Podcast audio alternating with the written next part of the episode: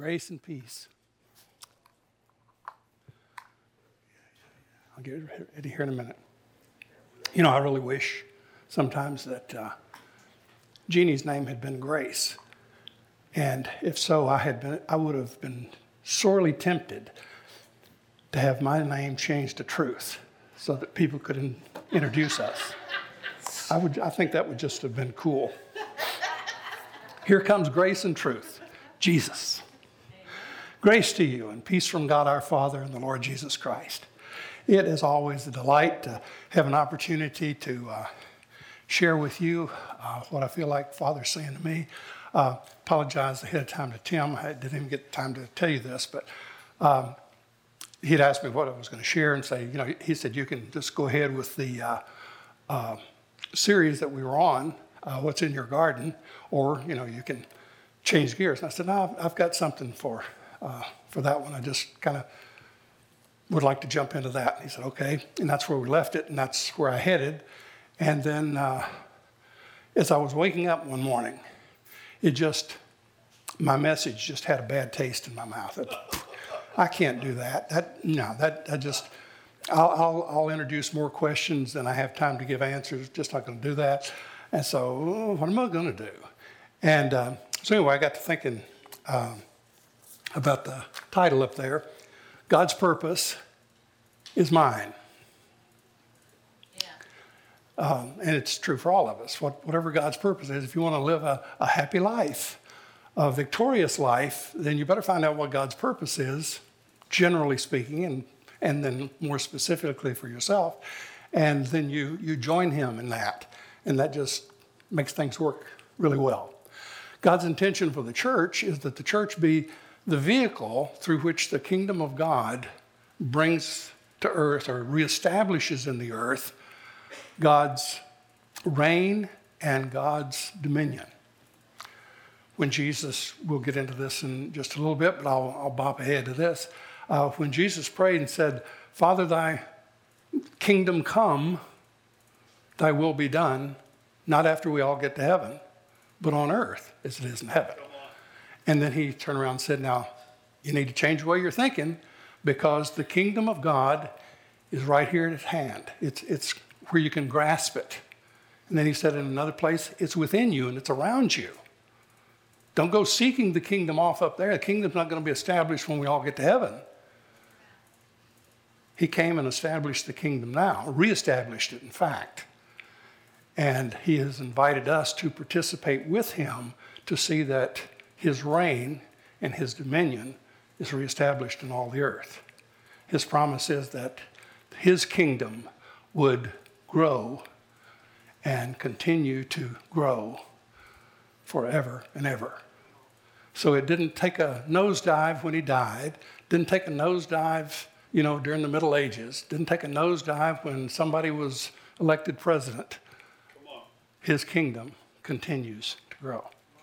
And so, as long as I keep that as my, my perspective on life, the trivial things, no matter how monumental they might seem, the trivial things uh, uh of this earth just are not going to shake me off of my course, not going to cause me to waver from my focus. I'm going to see what God is going to do in the earth, and I'm going to be a part of it. So he said, in Genesis, the first chapter, to just kind of set the stage for what I've just been saying.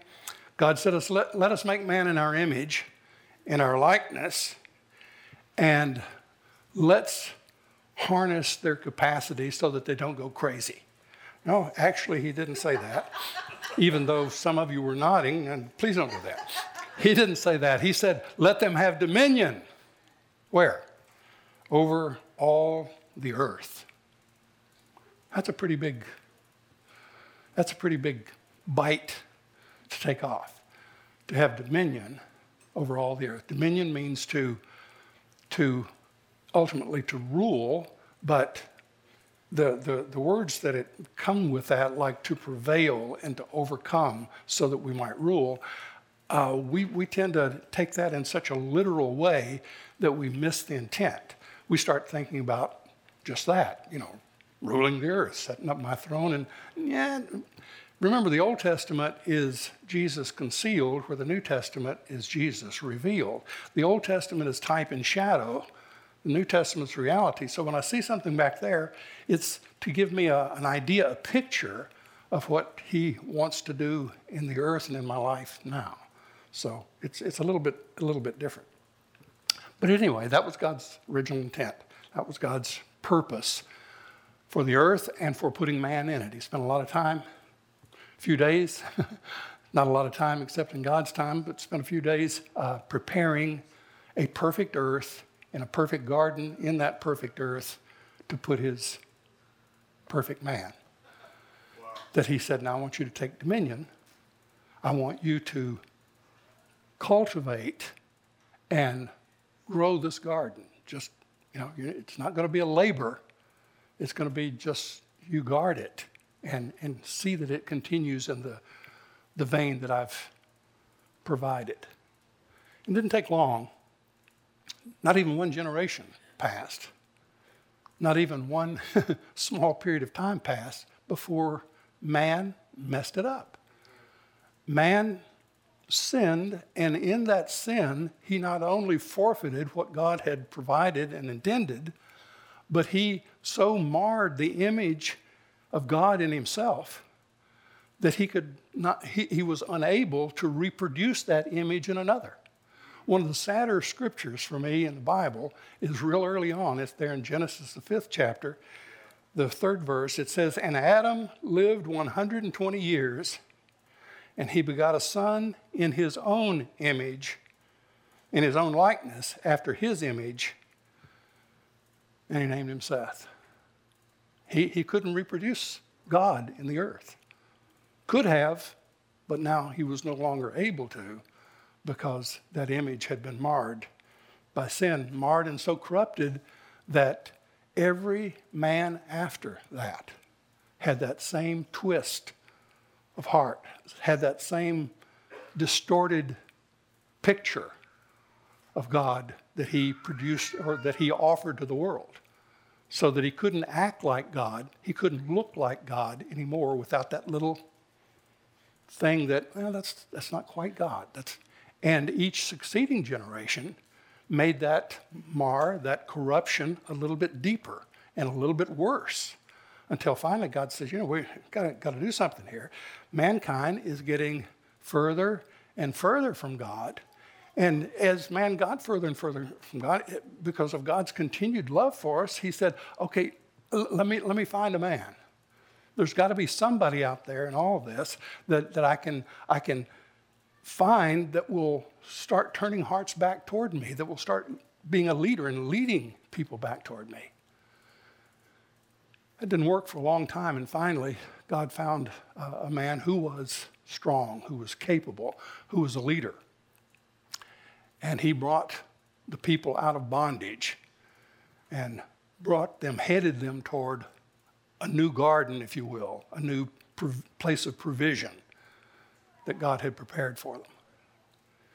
But once again, that, that twist, that, that mar to God's image was so great that even with a, a leader being this exemplary individual before them to give them a hint, an idea uh, of what godliness could be like, he brought them to a place and God said, I want to bear you up on eagle's wings. I want to show you myself. He was offering relationship back again that had been lost from the garden. And people given the choice said, ah, we'd rather have rules on rocks as relationships. What? Just tell us what to do and we'll do it. We don't need to get all palsy about it. Just tell us what to do and we'll do it. That had to be such a stunning uh, refusal of a hand offered in grace it's still astounding to think about it. And so he took two tablets of stone with his own finger, said, All right, you want rules? Here's rules. He offered a, a covenant and a will that said, okay, this is if you it, this is still an inheritance that I have for you, still something that I, I want you to, to have and hold and behold. Just this time, though, instead of out of relationship, you got to keep the rules to get it. Now, God, when He did that, of course, knew that it wasn't going to work. It wasn't intended to work. It wasn't intended to be rules that you follow all your life. It was intended to be rules that were so impossible to keep that every man would look at them and say, I, I can't do this. God, I need a Savior. But the mar, the twist, was in there and it was in there deep. And even with that offer, even with what God had given them there, it was like, I, I, I see what the inheritance is, but I can't, I can't put myself, I can't go there, I can't give it that. So, again, God, love so great, mercies new every morning, his persistence so dominant that he said, All right, one last ditch effort. I'm going to give you my son. I'm going to give you Jesus. And so he did. And Jesus, early age, just a, just a kid, asked, What are you doing here? And he said, Why would you even ask? I'm, I'm, I'm, about, I'm here about my father's business. He did such an outstanding job of the father's business that the Father's kingdom actually was reestablished and, and expanded. Father became richer because of what this son was doing. And he said, This is, this is good. I'm going to make me a bunch like this. I'm going to, I'm going to bring many sons to glory. And I mean, that, that's great. And but wait a minute. That's going to require a new will. I, I, it's going to require a new covenant with man. And that's wonderful, but for a covenant to be established requires a death. It's going to cause the death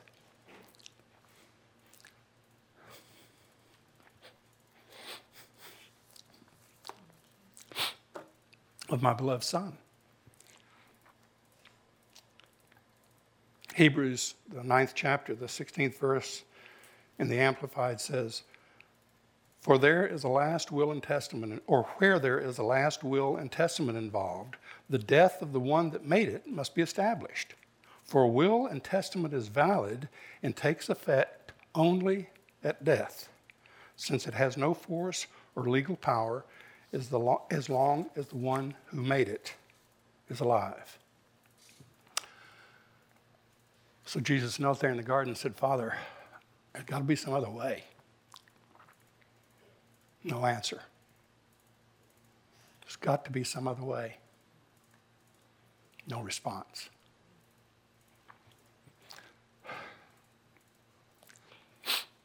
Not my will.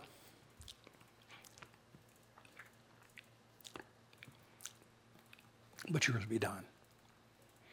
So, in perfect obedience to the Father, Jesus uh, wrapped himself in human flesh and came to die for us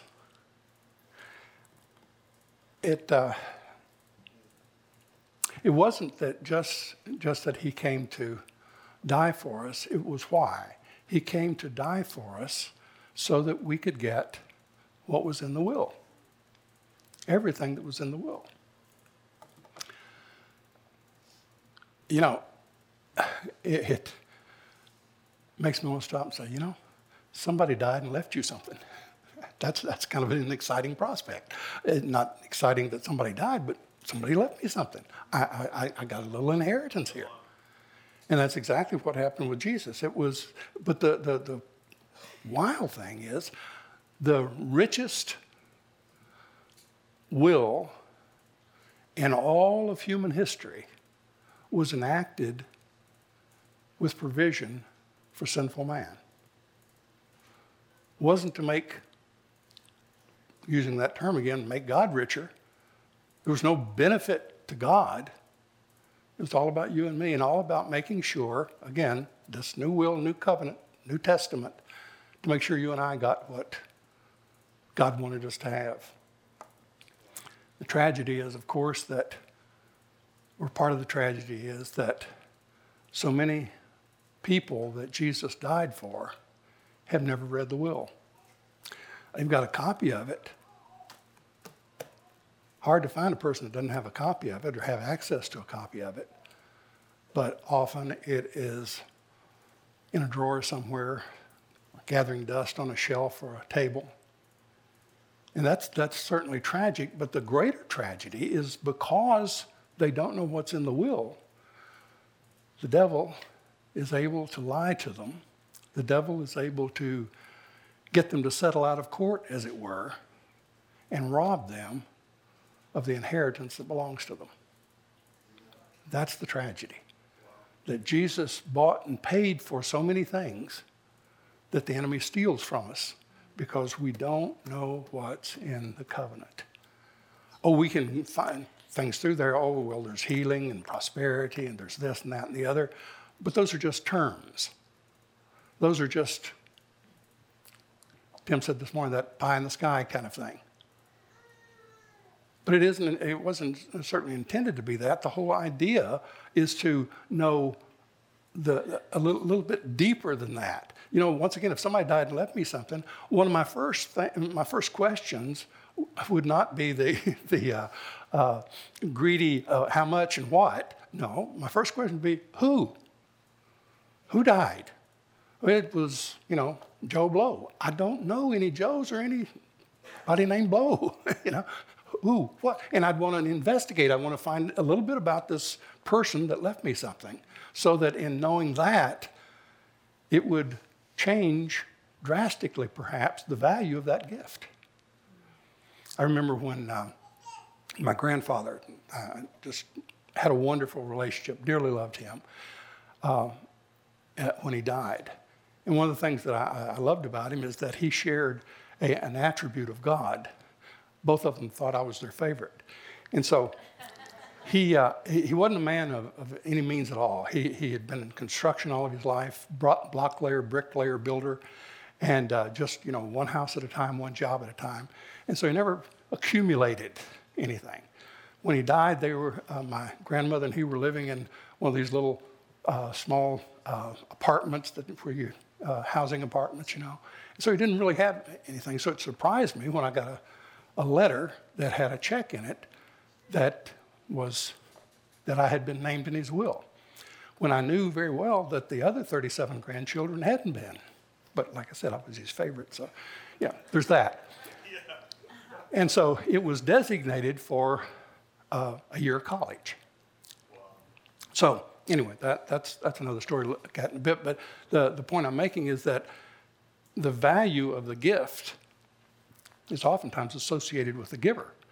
And so when I got that as an inheritance, even now, I feel the uh, love and affection and connection that I had with him. That he's been dead, I don't know, 30, 40 years, something like that, long time. Thank you, sir. yeah, I'll just start bringing a towel. Uh,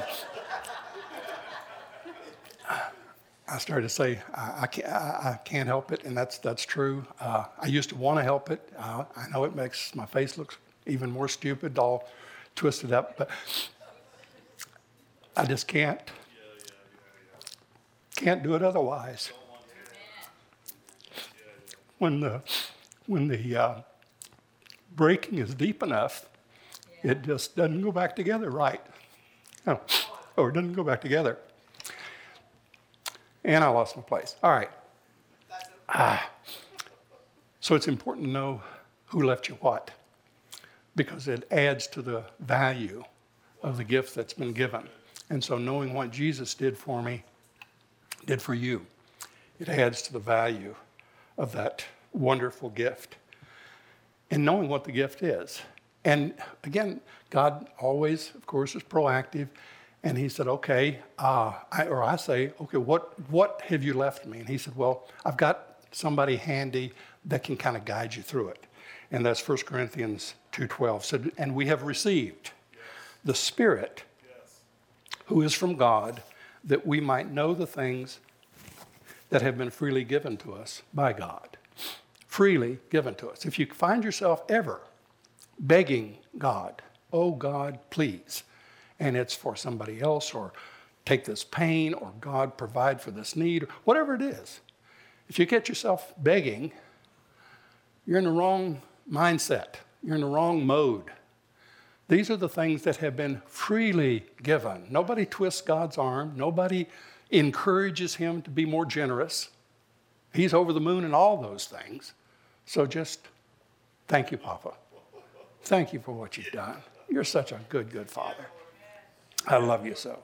So his divine power, this is 2 Peter 1 3, his divine power has given us all things, both that pertain to this life and that pertain to godliness. Everything that is infused in this life in a spiritual sense. God has already given you all those things. Again, the, the, the past tense. He has given, past tense, all those things to us. But the access to them is not just by asking, it's going to the will. It's the knowledge, it's through the knowledge of Him who called us by glory and virtue. And these are all things that we know. And that, as I said earlier, is kind of like the tragedy of not even picking up the book. The tragedy is that sometimes we satisfy ourselves with that perfunctory reading, you know, every morning, night, noon, whenever you do it. Open up my Bible and, okay, uh, this week I'm in Jeremiah, and so I read through Jeremiah, and there's some things in there that are good, things that bless me, little scriptures that I've heard uh, over time, and I look at them and, you know, make some kind of personal application to them, whatever. But I really never get around to, but what's all this for? What's all this mean? What, what, what am I supposed to, how am I supposed to access it? And just a, a daily Bible reading won't get me there. Would that it were so. That would make things so much simpler. Our lives would be so much different. This world would be so much different if we were these powerful men and women of God because we did a daily Bible reading and prayed. It, it's just, it, it just won't do it. And that, again, is why the enemy is able to steal so much and steal so consistently from us. Because the weapons of our warfare that should be mighty are just things that we read about and aren't able to really utilize. I hope that doesn't sound like Dawn. She steps on toes, and I.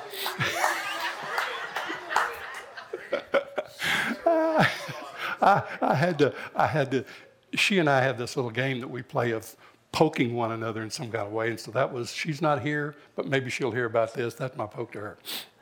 All right. So, as I said, the avenue by which these things come to us is the knowledge of God. We gotta, we gotta know God. We gotta know God. Know Jesus.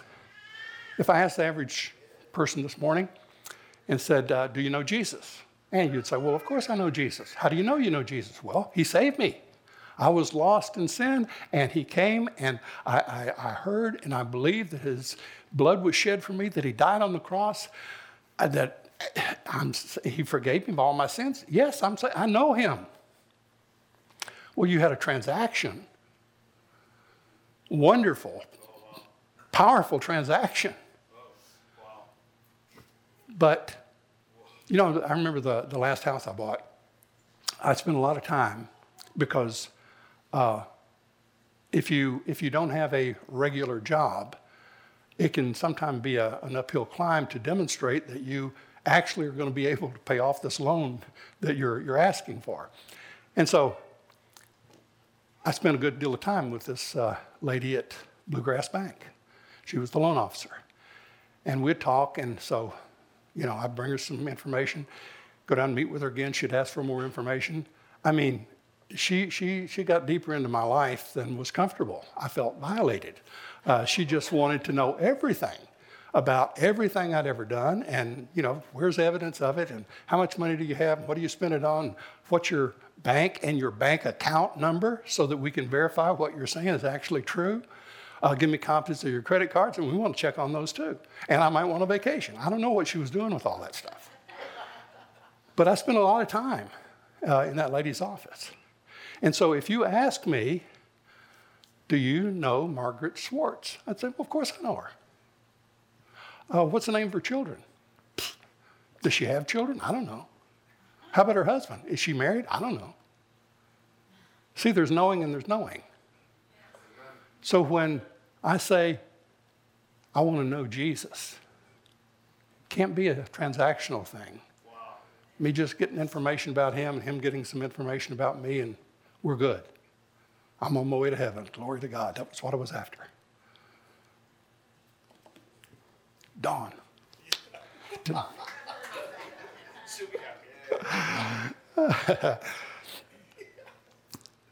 the point of that really is not to make anybody feel awkward or badly or anything like that. It's just that he's my husband and I'm his bride. Once again, that's not something that's going to happen way off yonder somewhere when I get to heaven. I'm married to him now. And the way I know I'm married to him because he told me he and I are one spirit. And therefore, I can use his name. Tell you what, you think about before you got married, you guys. Let's look at it that way. And if you're bride to be came to you one day and said, uh, Oh, uh, just wanted you to know, I bought a new car and my credit's kind of in the trash, so I used your name. And, and I gave it to a friend of mine because she was having to walk to work. I know you won't mind. Uh, how much? Was it a used one at least? No, you don't get to use my name until we're one. And let me give you another little piece of that that's even, even more powerful. You shouldn't be intimate with somebody you're not married to. Do I want to be intimate with Jesus? Oh, that's, that's where the life is. I can do that legitimately because we're married, we're one. So when you say, I know Jesus, if, if the connection is not as complete as you want it to be, he's standing there. Yeah. We're married. Come on, let's act like it. Yeah, yeah, All right. So Jesus shed his life's blood to make sure that you got what's in the will.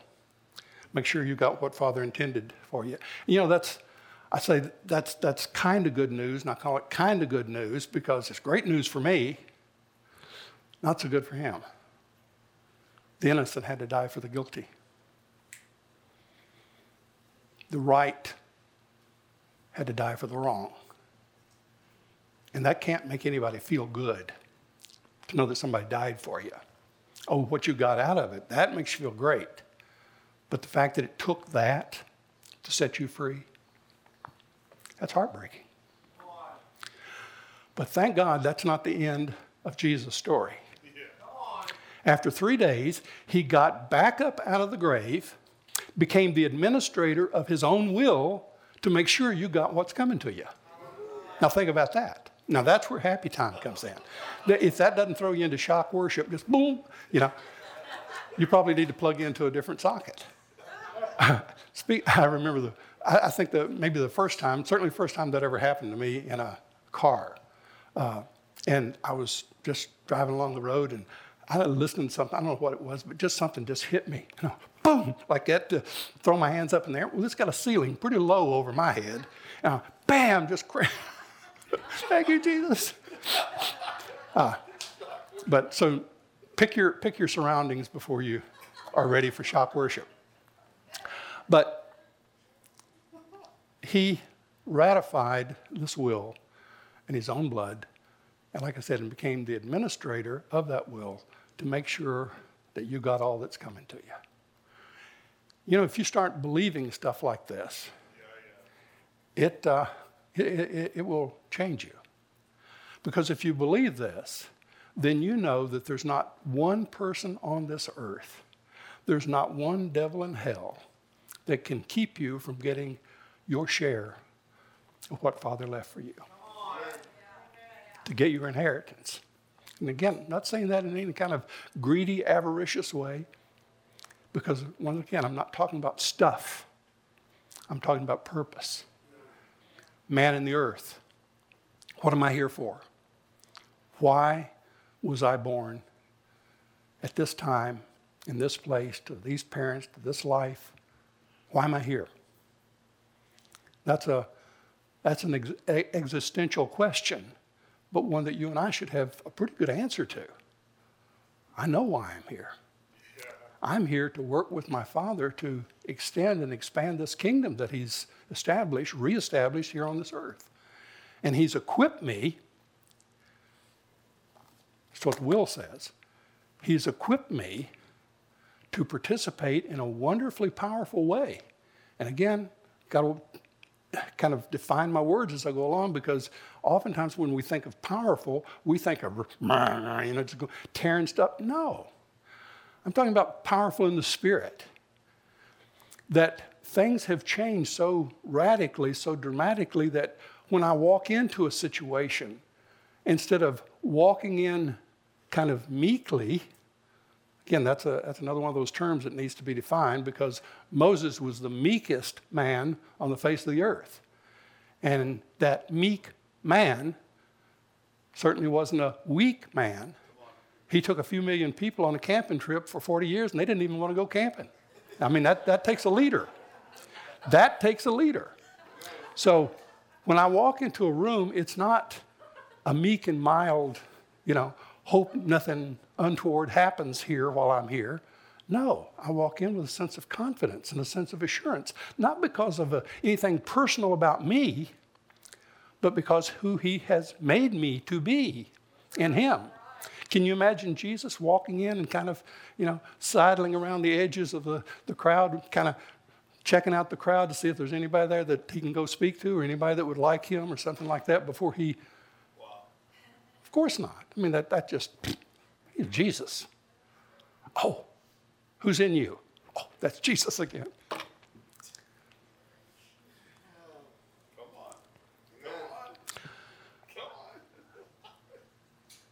My copy of the will says, Blessed are the meek, for they shall inherit the earth. Oh, now we're right back to where things started. And God gave them dominion over all the earth. Jesus said, Now I've come, and the kingdom is now within your grasp. And you're being reintroduced once again to the proposition of inheriting the earth. Oh, that's a great inheritance. So when I die, I get, no, no, no, no, wait, wait, what? You don't get an inheritance when you die. What are you going to do with it? You're dead. No, you get an inheritance when somebody else dies and leaves you something. Yes. So when you read the meek inherit the earth, don't put that off in heaven somewhere.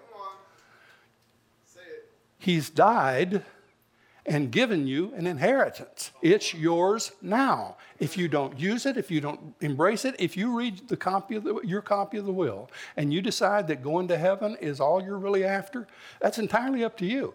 It's your will, your relationship. But there's more in it for me than just a free ride on a nonstop elevator. I'm going to do what he called me to do be what he called me to be. And I'm not talking positionally, I'm talking about one who inherits the earth, one who has been transformed in such a way that what I do and how I do it reflects this king yes. who. Orders himself over this kingdom that I'm now a part of. That's, that's who he's made us to be. That's what he's given us, and that's what he has invited us to. But once again, the stinking devil has stolen so much of that understanding and belief and idea from us as Christians because we don't see good examples of it around. So we imagine that, okay, it's off in the future somewhere. That's during the millennium or in heaven, or, you know, we just have all these kinds of ways that we can project it in the future so that I'm not responsible for it in the present. But I have received my inheritance. I don't have to do anything with it. It's just like if somebody said, Hey, I've, I've given you a bank account down there, it's a fat one. And I say, Appreciate it. And I don't have a checkbook. I don't try to get one. I don't go down to the bank and get a statement. I don't have any idea, but it's there and it's mine. It's my inheritance. What do we do with the inheritance that God has given us?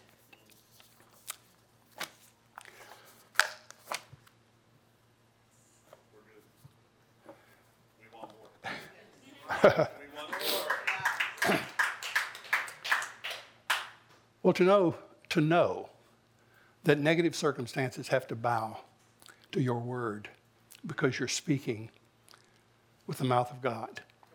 To know that whatever the enemy has set up to destroy, that you can uproot and tear down.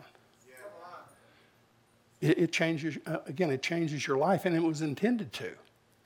We are supposed to be walking in this sense of confidence and assurance of who we are in Christ. Yeah. That it, it I've, I'm probably have shared this before, and, and just got an, uh, my youngest son just gave me another example of it, and uh, with with appreciation.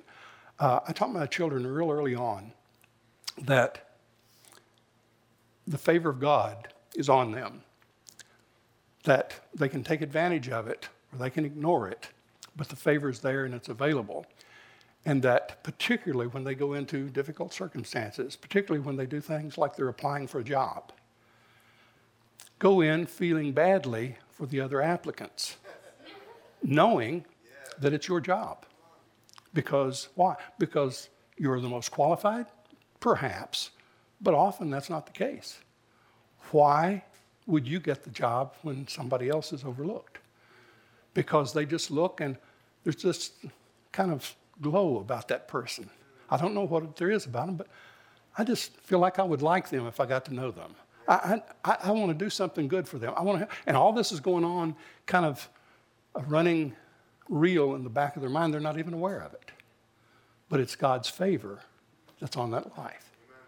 And so everything they've done, everywhere they've gone, they found favor. And they just continue to climb and climb and climb. And uh, as I said, my youngest son quit his uh, job in Chicago to move down here because after Jeannie passed, he wanted to be here. And uh, so he needed another job. And he did just exactly what I said. He looked through the, the available uh, companies, uh, found the company that he wanted to work for and the job that he wanted to apply for, and he applied. And they did just exactly what I said. They said, Well, we have several candidates for that. And he said, Well, I, I appreciate that. But he said, You'll find I'm the better candidate. And they, well, and he said, No, don't misunderstand. He said, That's not ag- arrogance. He said, I just know that I'll, you'll find me to be the better candidate.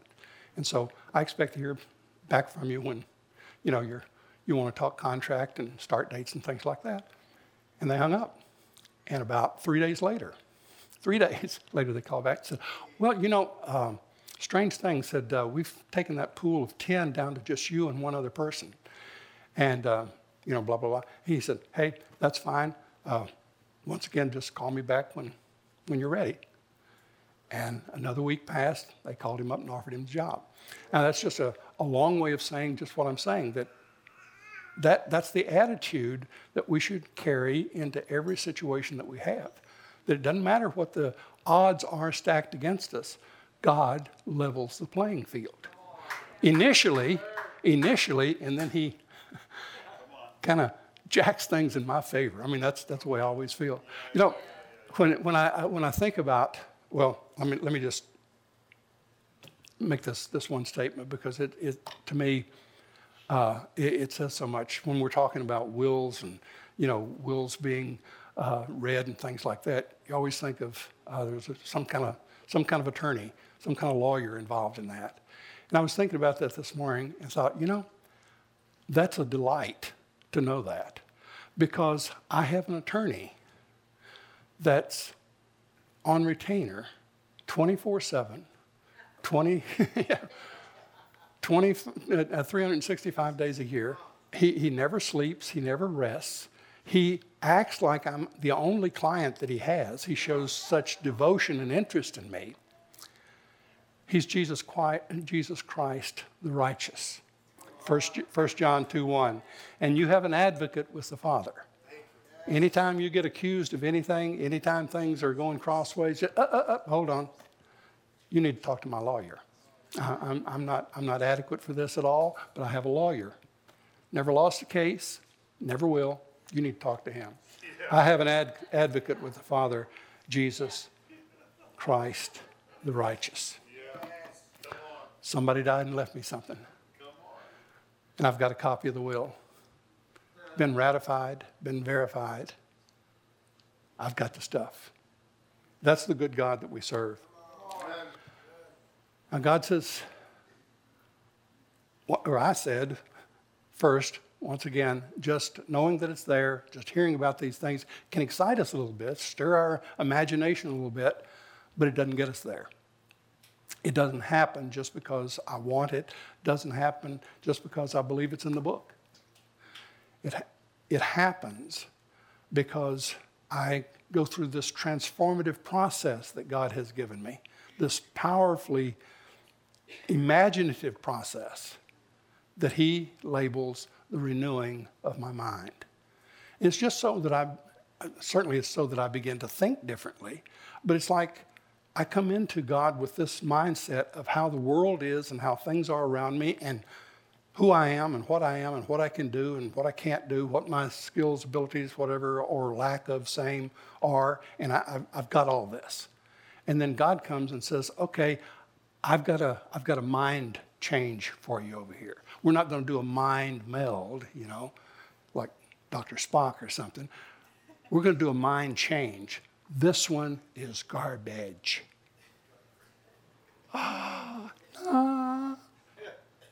I want to renew your mind because the way you think damages you. You, you, you are too quick to go to the negative. You're too quick to identify problems instead of solutions. You're too quick to see what you don't have instead of rejoicing in what you do have. Yeah. You've got to change that, or when I tell you you've inherited the earth, it'll just be, so what? What am I going to do with that? That's just another, that's just another responsibility that I don't need.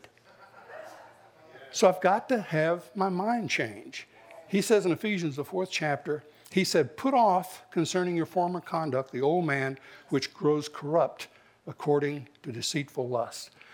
Sentence is very important. He said, The old man, the person that we used to be before Jesus, grew corrupt. In other words, the corruption was advancing in us, and it was advancing in us because of our thinking. It was because of deceitful lust. Now, lust is a powerful word that we always associate with something sexual, but it just means desire. Means a, a, a hungry desire. And so he said, you had all these desires. You wanted things to make you feel good, things that make you smell good, that taste good, that uh, uh, you know elevated you in some way. It's all about what what you want and what you perceive the function of that will be in your life. And he said, but it's a deceitful thing. It lies to you. It won't really bring that. And the proof is that when you get what you wanted, you either want more or bigger or better or something else, so it just keeps climbing. And the, the corruption in your life keeps being elevated. And he said, So you've got to put that off. Now, put off is, a, is, is an interesting where it's not just, uh, you know, you and you put it off. It, there's, there's more passion to it than that. It's something that, that you see as so, so nasty, so stinking, so raunchy that you, you know, you, you want to get. I always think of a, an old pair of tennis shoes that you've worn for, you know, three years, night and day. You know, I mean, they, they, they've worn out. They've got where your little toe went through the right foot and your big toe to the left foot, and you've got, you know, that's what they built duct tape for. And so you got them all wrapped up.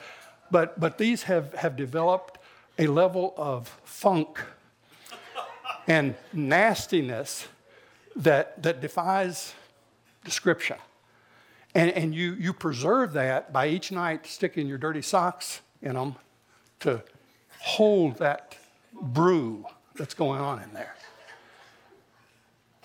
And these tennis shoes, I mean, they, they would gag a maggot. They are nasty. So, so you take these tennis shoes and you're out on the back porch playing with your dog, and you've run out of things to throw for him to fetch, and you pull off one of those old tennis shoes and you throw it out there. Dog runs and chases it down, comes sliding to a stop, grabs that tennis shoe and turns around and freezes. He spits it out, vomits on it, runs over to the neighbor. Won't come home. That's tennis shoes like that need to be put off.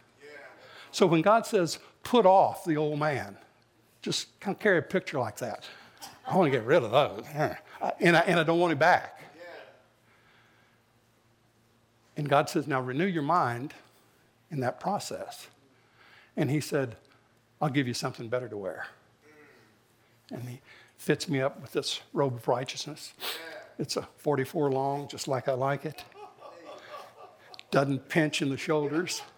Right, right length. Yeah, Lord. Now I'm ready to strut this thing out in the world. You know, I'm, I'm clean, I'm bright, I'm good. I, and he, he said, now just, you know, tap your brakes there, slow your roll just a little bit. He said, now you know that world out there has a, an inviting aspect to it that you were eyeball deep in. Then he gives us another scripture.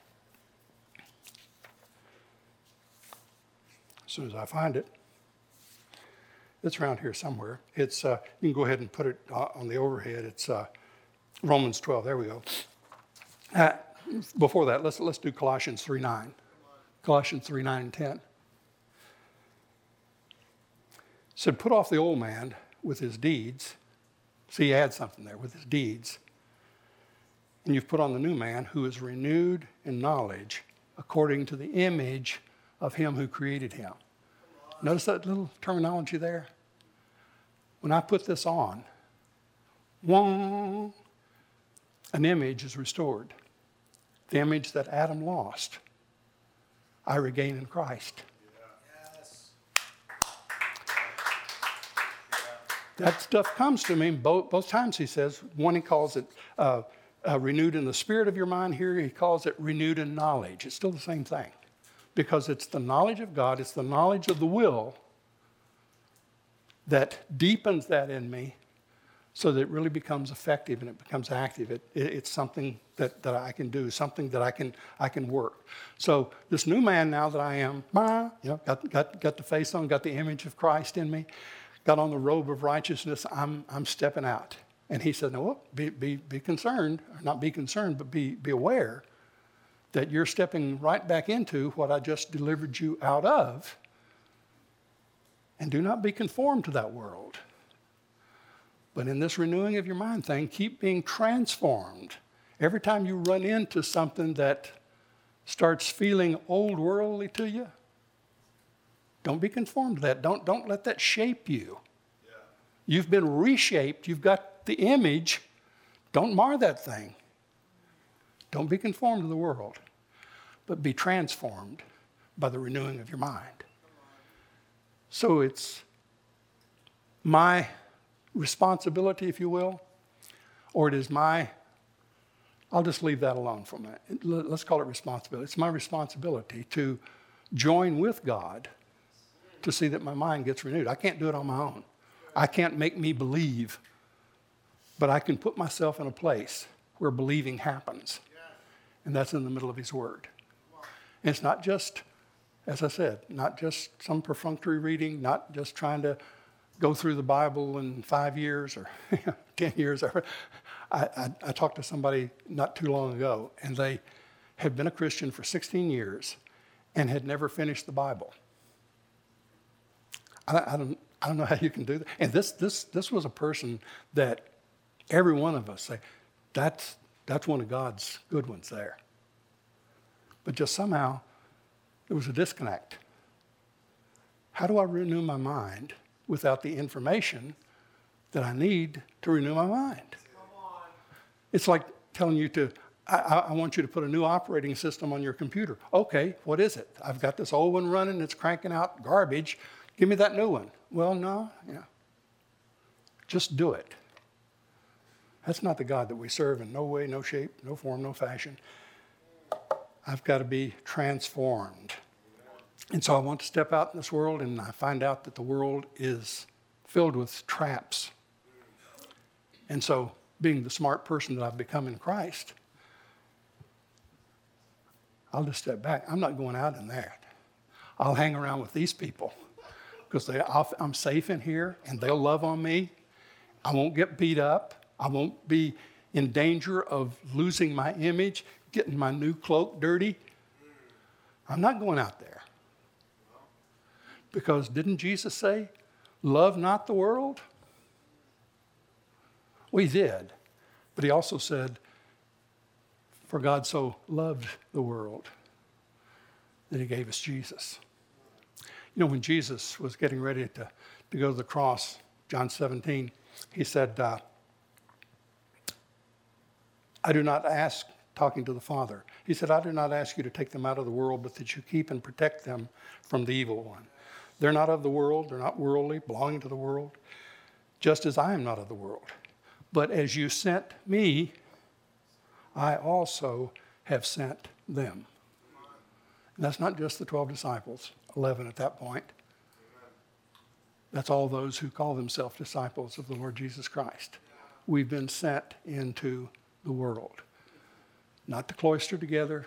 I mean, that's okay, but you know, every one of us would prefer to work in a Christian environment. Every one of us would prefer to, if we could just get a, get a company where all of us were employed, all of us were making big bucks, and we could just hang out together and have a, a, a worship session every afternoon, and maybe two or three times a, a week uh, uh, somebody come in and, and share a good message with. Wouldn't that be heavenly?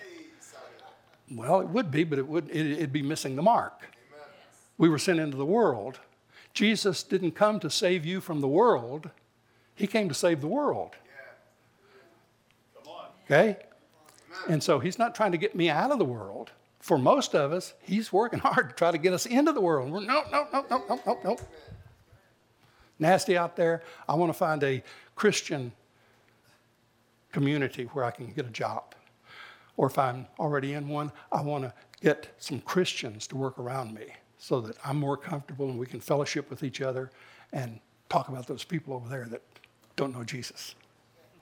How about talking to them instead of about um, Don? I honestly, like I said, this, this was a quick little message, and I, intended it to be, you know, like a, a, a, a midget boxer uh, that's really angry that uh, you know gets in a whole bunch of punches but keeps it short, and uh, I just didn't do any of those. All right, I'm, I'm trying to find a. There's got to be a landing strip in here somewhere.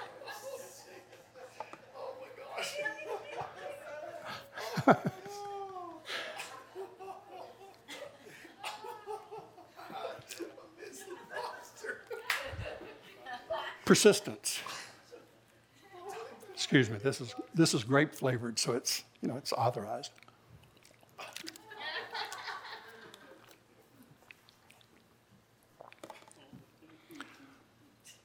It takes time. That's, that's the message. you can't renew your mind quickly. It just, we just can't. If God had, had, in his great wisdom, said, I'll tell you what, if you will put yourself to it for 16 months, give me at least an hour and a half every day for 16 months, I'll release the contents of the will to you. Oh, they've already been released to us, but I mean, we're talking about practically working all of it. You'll be healed, you'll be delivered, you'll be prosperous, your relationships will be wonderful. 16 months, renew your mind. I mean, how many of us would be dumb enough to not be all over that? But the reason that he doesn't, of course, is because then we would rely on our 16 months instead of on him. It would be the effort that I expended. We'd be bragging to each other. You, hour and a half, I gave two hours yesterday. Wouldn't be about Jesus, be about my effort. And everything that, everything that I, I do, I have to stop and check it against that simple thing. John 6 said, They said to him, What shall we do? that we may work the works of God. Man, we see you healing, delivering. It's wonderful, raising people from the dead. Ham sandwich feeding 15 people. No, no, it wasn't ham sandwich. That was Jews. So it was, didn't, no ham, no bacon. Cheese sandwich for everybody.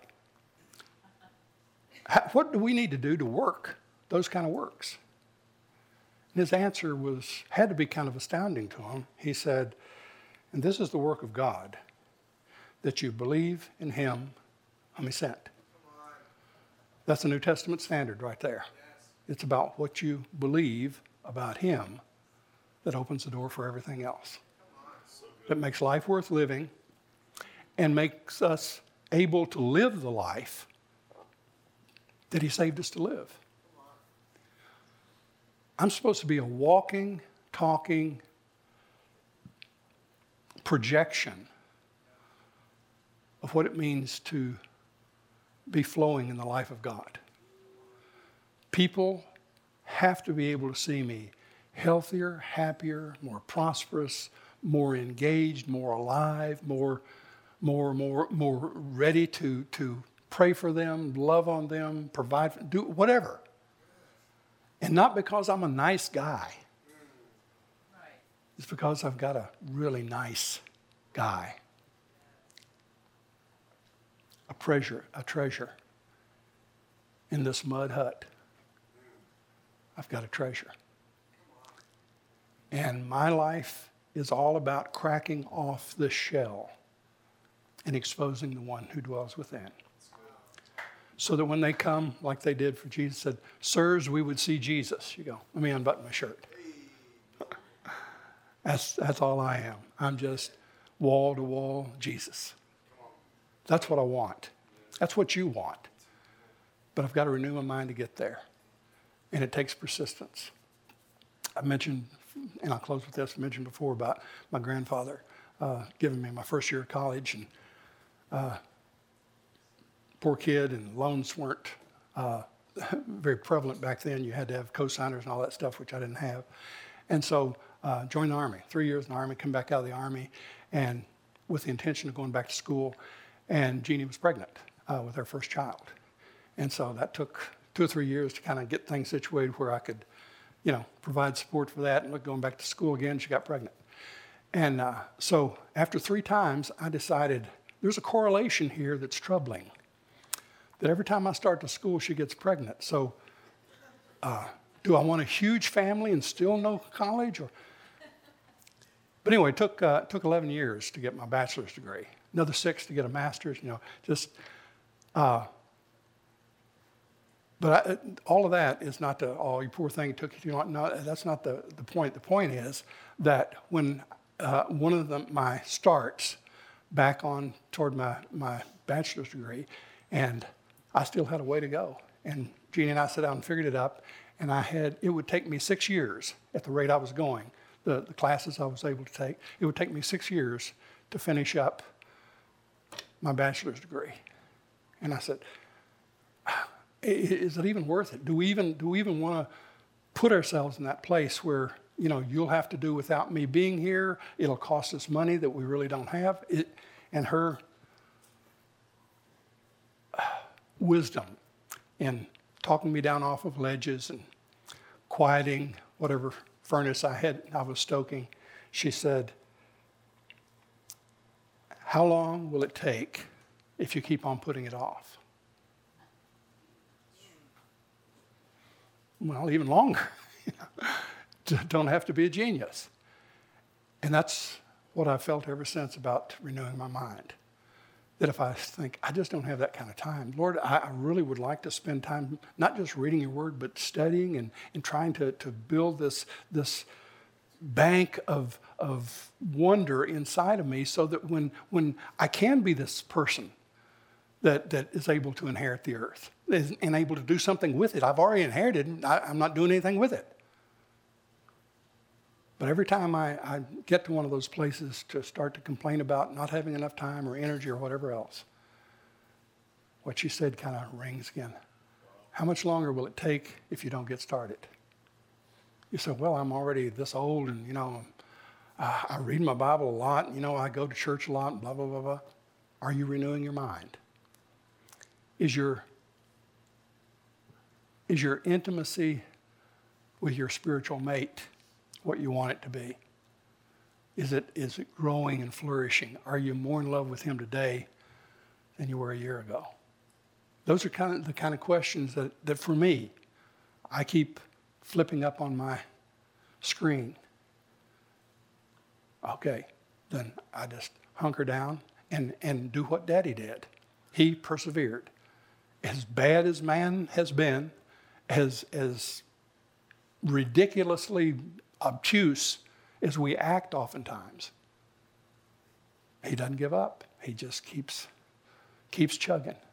His mercy is new every morning. I can screw up today like Hogan's goat, and tomorrow, reset. Mercy's new. Sins are still forgiven. He still loves me. In my case, I'm still his favorite. That's my invitation to you. Just ask Father to grant you the grace to persevere. Don't, don't try to eat the elephant in a bite. Just take what you think you can do and stick with that until He shows you that you can do more, until He shows you you can do more, until He shows you you can do more. He's got such a wonderful life prepared for us. The invitation is there. The will has been read. The good stuff belongs to you. Wow. It's time, it's time to take the kingdom yes.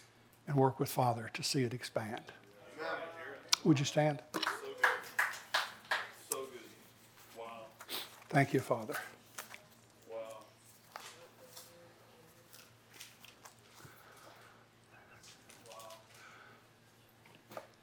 Since I have no idea what time it was when I started, uh, I don't know whether to apologize to you for taking too long or just say, hey, you're blessed. I didn't take as long as you thought I would, or just ignore the whole subject. So let's just do that. Father, in Jesus' name, in Jesus' wonderful, matchless, magnificent name, I thank you. Jesus, thank you for what it cost you to ratify the will, to administer that will in such a way that if I cooperate, I'll always get everything that's coming to me. Lord, we usually use that negative. You're talking about somebody getting what's coming to them. We, we, we think, you know, getting a few lumps on their head, but Lord, it's, it's just an expansion of my heart that's what's coming. I can foresee a day that I cry all the way through the message instead of at given points.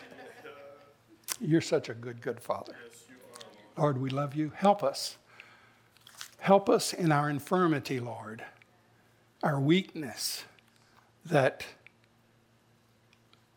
makes us so prone to false starts that never carry through. You're the only one that can put that kind of determination, that kind of will in us. And so that's, that's, my, that's my prayer for me first, Lord. me first. And for all who are in the sound of my voice, Father. Do it, Lord. Let, let Father bring many sons to glory because we've been so good to do the Father's business. In Jesus' name. Amen. God bless you. Thank you.